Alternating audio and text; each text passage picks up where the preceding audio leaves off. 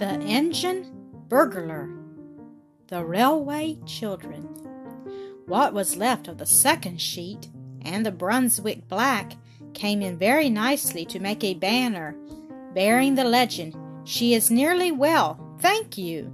And this was displayed to the Green Dragon about a fortnight after the arrival of the wonderful hamper. The old gentleman saw it and waved a cheerful response from the train. And when this had been done, everyone saw that now was the time when they must tell mother what they had done when she was ill. And it did not seem nearly so easy as they had thought it would be, but it had to be done, and it was done. Mother was extremely angry. She was very seldom angry, and now she was angrier than they had ever known her. This was horrible, but it was much worse when she suddenly began to cry. Crying is catching, I believe, like measles and whooping cough. At any rate, every one at once found itself taking part in a crying party. Mother stopped first. She dried her eyes. And then she said, I'm sorry I was so angry, darlings, because I know you didn't understand. We didn't mean to be naughty, Mammy, sobbed Bobby, and Peter, and Phyllis sniffed. Now listen, said Mother, it's quite true that we're poor, but we have enough to live on. You mustn't go telling everyone about our affairs. It's not right. And you must never, never, never ask strangers to give you things. Now always remember that, won't you? They all hugged her and rubbed their damp cheeks against hers and promised that they would. And I'll write a letter to your old gentleman and shall tell him that I didn't approve. Oh, of course, I shall thank him, too, for his kindness. It's you I don't approve of, my darlings, not the old gentleman. He was as kind as ever he could be. And you can give the letter to the station master to give him, and we won't say any more about it. Afterward, when the children were alone, Bobby said, Isn't Mother splendid? You catch any other grown up saying it was sorry it had been angry. Yes, said Peter, she is splendid, but it's rather awful when she's angry. She's like avenging and bright in the song, said Phyllis. I should like to look at her if it wasn't so awful. She looks so beautiful when she's really downright furious. They took the letter down to the station master. I thought you said you hadn't got any friends except in London, said he. We've made him since, said Peter, but he doesn't live hereabouts. No, we just know him on the railway. Then the station master retired to that behind the little window where the tickets were sold, and the children went down to the porter's room and talked to the porter. They learned several interesting things from him, among others, that his name was Perks, that he was married and had three children, that the lamps in front of engines are called headlights, and the ones at the back tail lights, and that just Sho- shoes, whispered Phyllis, that trains really are dragons in disguise, with proper heads and tails. It was on this day that the children first noticed that all engines are not alike. Alike? said the porter, whose name was Perks. For love you know, miss, no more alike nor what you and me are. That little one without a tender as went by just now all on her own, that was a tank. That was she's off to do something shunting to other side o' Maidbridge. That's as it might be, you miss. Then there's good engines, great strong things with three wheels each side, joined with rods to strengthen 'em, as it might be me. Then there's mainline engines, as it might be this air young gentleman when he grows up and wins all the races at his school, so he will. The mainline engine, she's built for speed as well as power. That's one to the 915 up. The Green Dragon, said Phyllis. We call her the Snail, miss, among ourselves, said the porter. She's oftener behind her nor any train on the line. But the engine's green, said Phyllis. Yes, miss, said Perks. So's a snail some seasons of the year. The children agreed as they went home to dinner that the porter was most delightful company. Next day was Roberta's birthday. In the afternoon she was politely but firmly requested to get out of the way and keep there till tea time. You aren't to see what we're doing going to do till it's done. It's a glorious surprise, said Phyllis, and Roberta went out into the garden. all alone. She tried to be grateful, but she felt she would much rather have helped in whatever it was than have to spend her birthday afternoon by herself, no matter how glorious the surprise might be. Now that she was alone, she had time to think, and one of the things she thought of most was what Mother had said in one of those feverish nights when her hands were so hot and her eyes so bright. The words were, Oh, what a doctor's bill there'll be for this. She walked around and round the garden among the rose bushes that hadn't any roses yet, only buds, and the lilac bush, and syringas and American currants, and the more she thought of the doctor bill, the less she liked the thought of it. And presently she made up her mind. She went out through the side door of the garden and climbed up the steep field to where the road runs along by the canal. She walked along until she came to the bridge that crosses the canal and leads to the village, and here she waited. It was very pleasant in the sunshine to lean one's elbows on the warm stone of the bridge and looked down at the blue water of the canal. Bobby had never seen any other canal except the Regent's Canal, and the water of that is not at all a pretty color. And she had never seen any river at all except the Thames, which also would be all the better if its face were washed.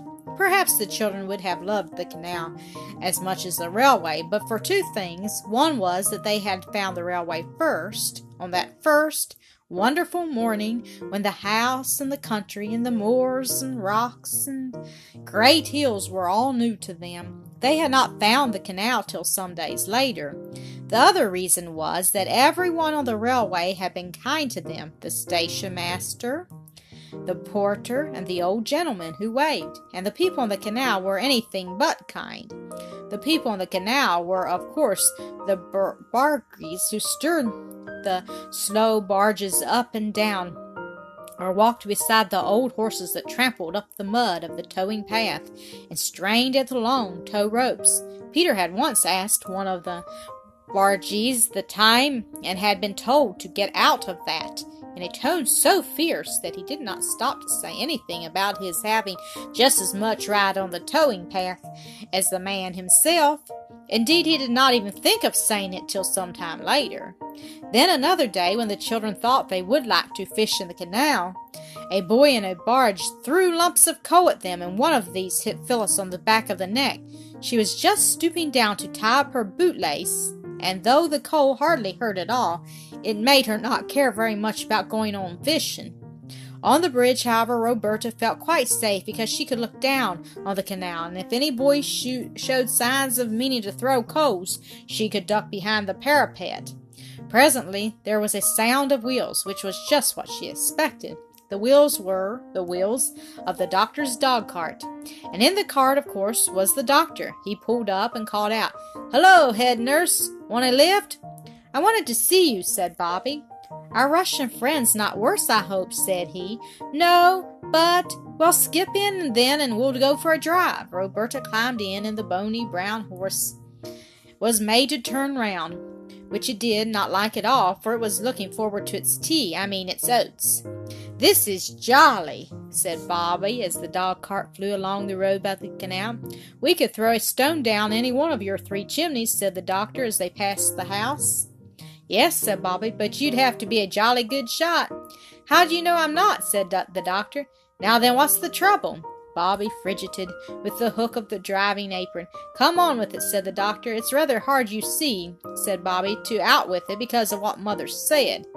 What did Mother say? She said I wasn't to go telling everyone that we're poor. But you aren't everyone, are you? Not at all, said the doctor cheerfully. Well, well, I know doctors are very extravagant. I mean expensive. And Mrs. Viney told me that her doctoring only cost her two pence a week because she belonged to a cl- club. Yes. You see, she told me what a good doctor you were, and I asked her how she could afford you, because she's much poorer than we are. I've been in her house, and I know. And then she told me about the club, and I thought I'd ask you. And, oh, I don't want Mother to be worried. Can't we be club too, the same as Mrs. Viney?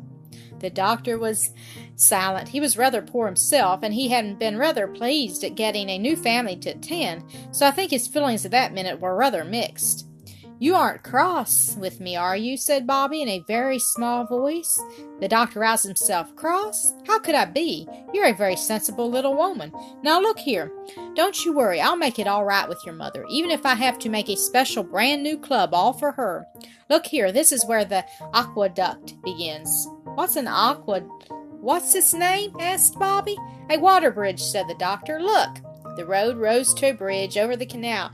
To the left was a steep, rocky cliff with trees and shrubs growing in the cracks of the rock, and the canal here left off running along the top of the hill and started to run on a bridge of its own. A great bridge with tall arches that went right across the valley. Bobby drew a long breath. It is grand, isn't it? she said. It's like pictures in the history of Rome. Right, said the doctor. That's just exactly what it is like. The Romans were dead nuts on aqueducts. It's a splendid piece of engineering. I thought engineering was making engines. Ah, there are different sorts of engineering. Making roads and bridges and tunnels is one kind, and making fortifications is, a, is another. Well, we must be turning back, and remember, you aren't to worry about doctor's bills, or you'll be ill yourself, and then I'll send you in a bill as long as the aqueduct. When Bobby had parted from the doctor at the top of the field that ran down from the road to Three Chimneys, she could not feel that she had done wrong. She knew that Mother would perhaps think differently, but Bobby felt that for once she was the one who was right, and she scrambled down the rocky slope with a really happy feeling. Phyllis and Peter met her at the back door. They were unnaturally clean and neat, and Phyllis had a blue bow in her hair. There was only just time for Bobby to make herself tidy and tie up her hair with a red bow before a little bell rang. There, said Phyllis, that's to show the surprise is ready. Now you wait till the bell rings again, and then you may come into the dining room. So Bobby waited. Tinkle, tinkle, said the little bell, and Bobby went into the dining room, feeling rather shy. Directly she opened the door, she found herself, as it seemed, in a new world of light and flowers and singing. Mother and Peter and Phyllis were standing in a row at the end of the table. The shutters were shut, and there were twelve candles on the table, one for each of Roberta's years. The table was covered with a sort of pattern of flowers and at Roberta's place was a thick wreath of forget me nots, and several most interesting little packages. And Mother and Phyllis and Peter were singing to the first part of the tune of St. Patrick's Day. Roberta knew that Mother had written the words on purpose for her birthday. It was a little way of Mother's own birthdays. It had begun on Bobby's fourth birthday when Phyllis was a baby. Bobby remembered learning the verses to say to Father for a surprise. She wondered if Mother remembered too. The four year old verse had been Daddy dear, I'm only four, and I'd rather not be more. Four's the nicest age to be, two and two and one and three. What I love is two and two, equals mother, Peter, Phil, and you. What you love is one and three, mother, Peter, Phil, and me. Give your little girl a kiss because she learned and told. The song the others were singing now went like this. Our darling Roberta, no sorrow shall hurt her if we can prevent it her whole life long. Her birthday's our fate. Day will Make it our great day, and give her our presents and sing her our song. May pleasures attend her, and may the fates send her the happiest journey along her life's way. With skies bright above her and dear ones to love her, dear Bob, many happy returns of the day. When they had finished singing, they cried, Three cheers for our Bobby! And gave them very loudly. Bobby felt exactly as though she were going to cry. You know, that odd feeling in the bridge of your nose and the prickling in your eyelids? But before she had time to begin, they were all kissing and hugging her. Now, said Mother, look at your presents. They were very nice presents. There was a green and red needle book that Phyllis had made herself in secret moments. There was a darling little silver brooch of mother's shaped like a buttercup which Bobby had known and loved for years, but which she had never, never thought would come to be her very own. There was also a pair of blue glass vases from Mrs. Viney. Roberta had seen and admired them in the village shop, and there were three birthday cards with pretty pictures and wishes. Mother fitted the forget-me-not crown on Bobby's brown head. And now look at the table, she said. There was a cake, on the table covered with white sugar, with Dear Bobby on it and pink sweets. And there were buns and jam. But the nicest thing was that the big table was almost covered with flowers. Wallflowers were laid all round the tea tray, and there was a ring of forget me nots around each plate. The cake had a wreath of white lilac round it, and in the middle was something that looked like a pattern all done with single blooms of lilac, or wallflower, or laburnum. What is it? Asked Roberta. It's a map, a map of the railway, cried Peter. Look, those lilac lines are the metals, and there's the station done in brown wallflowers. The laburnum is the train, and there are the signal boxes and the road up to here, and those fat red daisies are us three waving to the old gentleman. That's him, the pansy, in the laburnum train. And there's three chimneys done in the purple primroses, said Phyllis. And that little tiny rosebud is mother looking out for us when we're late for tea. Peter invented it all, and we got all the flowers from the station. We thought you'd like it better. That's my present, said Peter, suddenly dumping down his adored steam engine on the table in front of her. Its tender had been lined with fresh white paper and was full of sweets. Oh, Peter, cried Bobby, quite overcome by this munificence. Not your own dear little engine that you're so fond of. Oh, no, said Peter very promptly, not the engine, only the sweets. Bobby couldn't help her face changing a little, not so much because she was disappointed at not getting the engine as because she had thought it so very noble of Peter, and now she felt she had been silly to think it.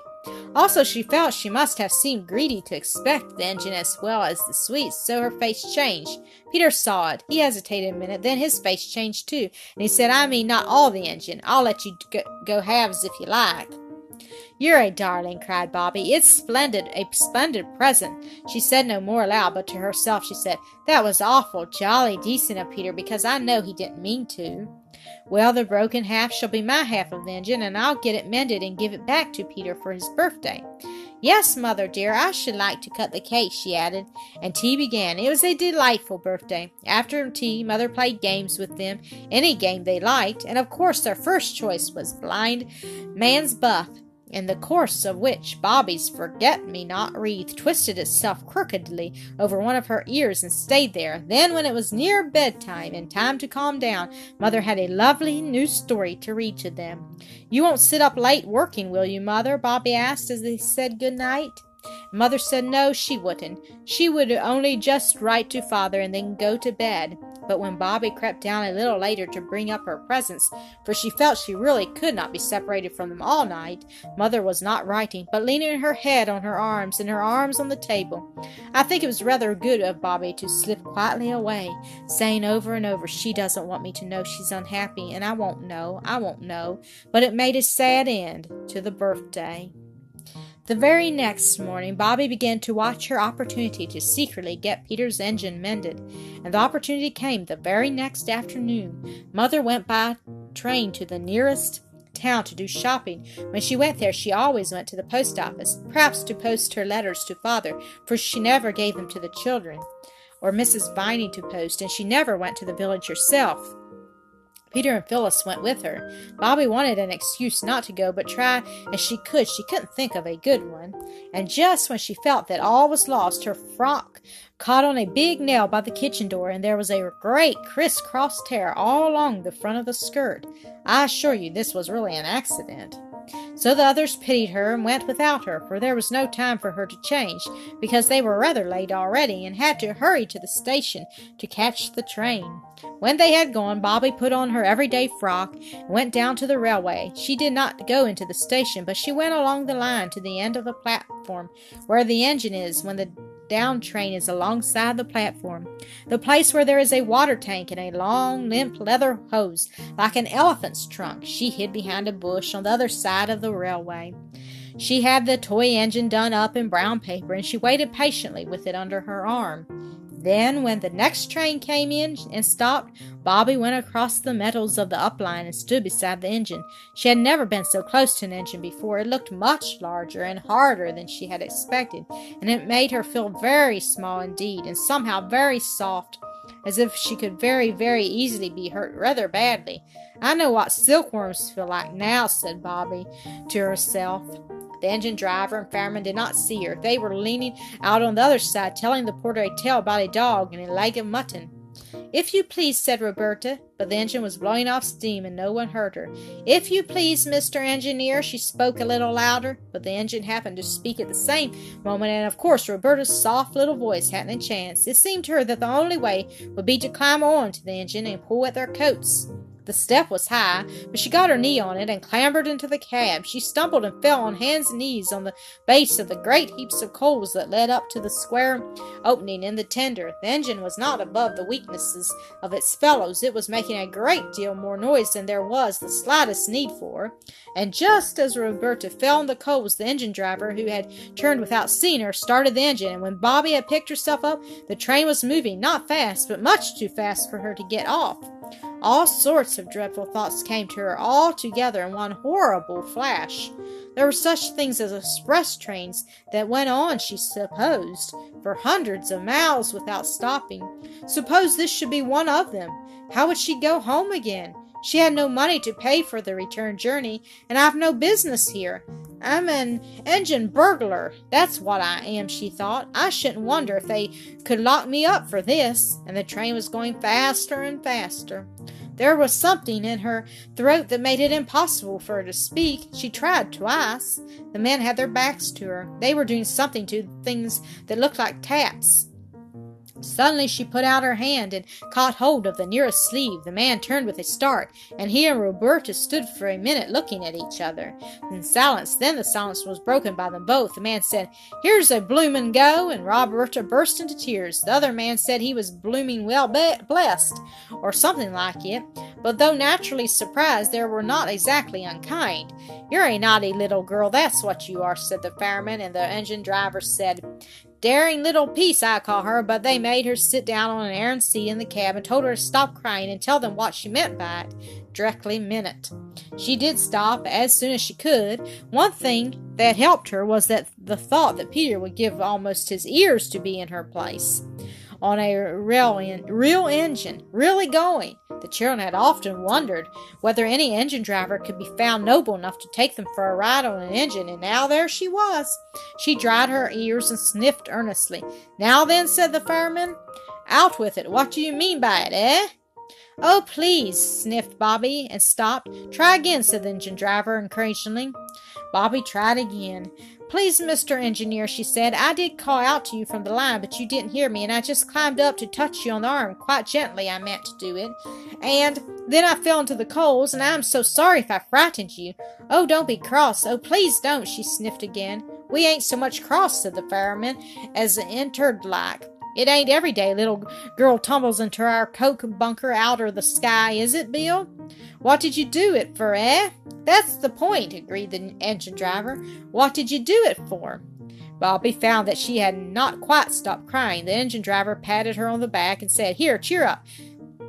It ain't so bad as all that, er, I'll be bound. I wanted, said Bobby, much cheered to find herself addressed as Mate, I only wanted to ask you if you'd be so kind as to mend this. She picked up the brown paper parcel from among the coals and undid the string with hot red fingers that trembled.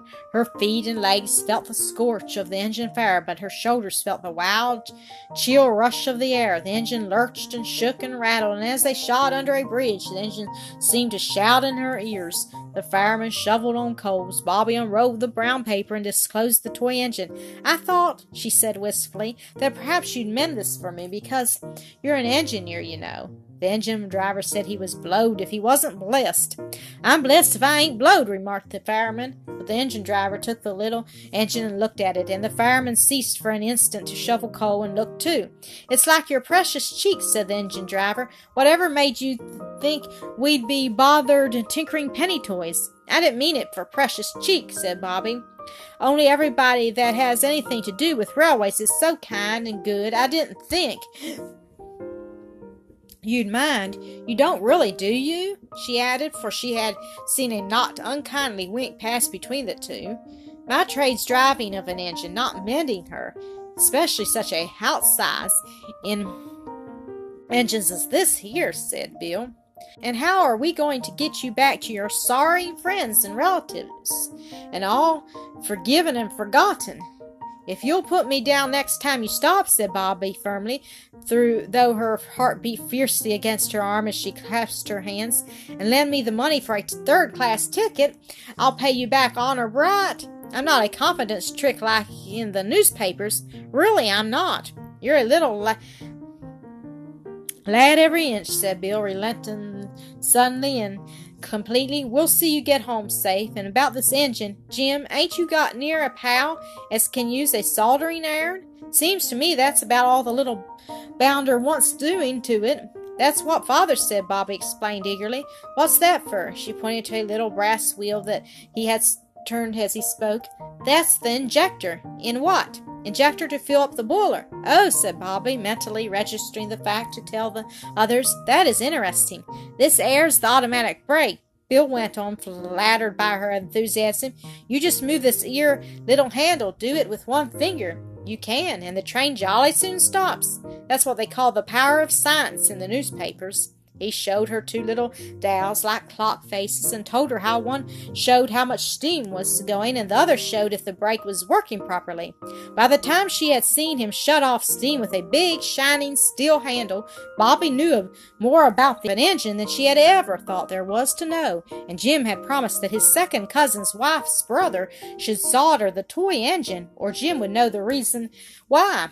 Besides all the knowledge she had gained, Bobby felt that she and Bill and Jim were now friends for life, and that they had wholly forgiven and forever forgiven her for stumbling uninvited among the sacred coals of their tender.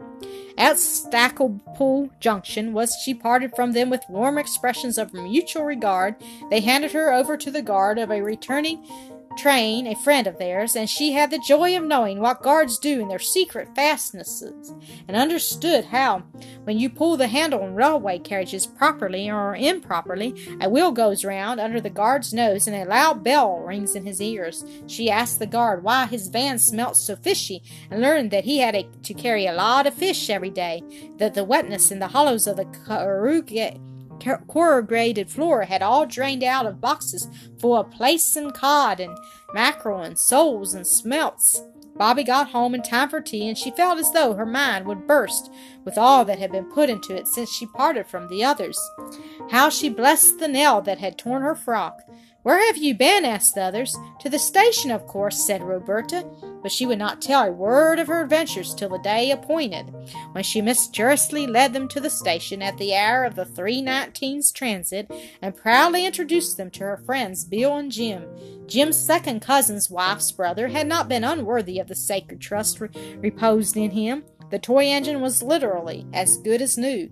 Goodbye, oh, goodbye, said Bobby just before the engine screamed its goodbye. I shall always, always love you, and Jim's second cousin's wife's brother as well. And as the three children went home up the hill, Peter hugging the engine, now quite its own man again, Bobby told with joyous leaps of the heart the story of how she had been an engine burglar. Thank you for listening to another episode of Acresoft Story Classic.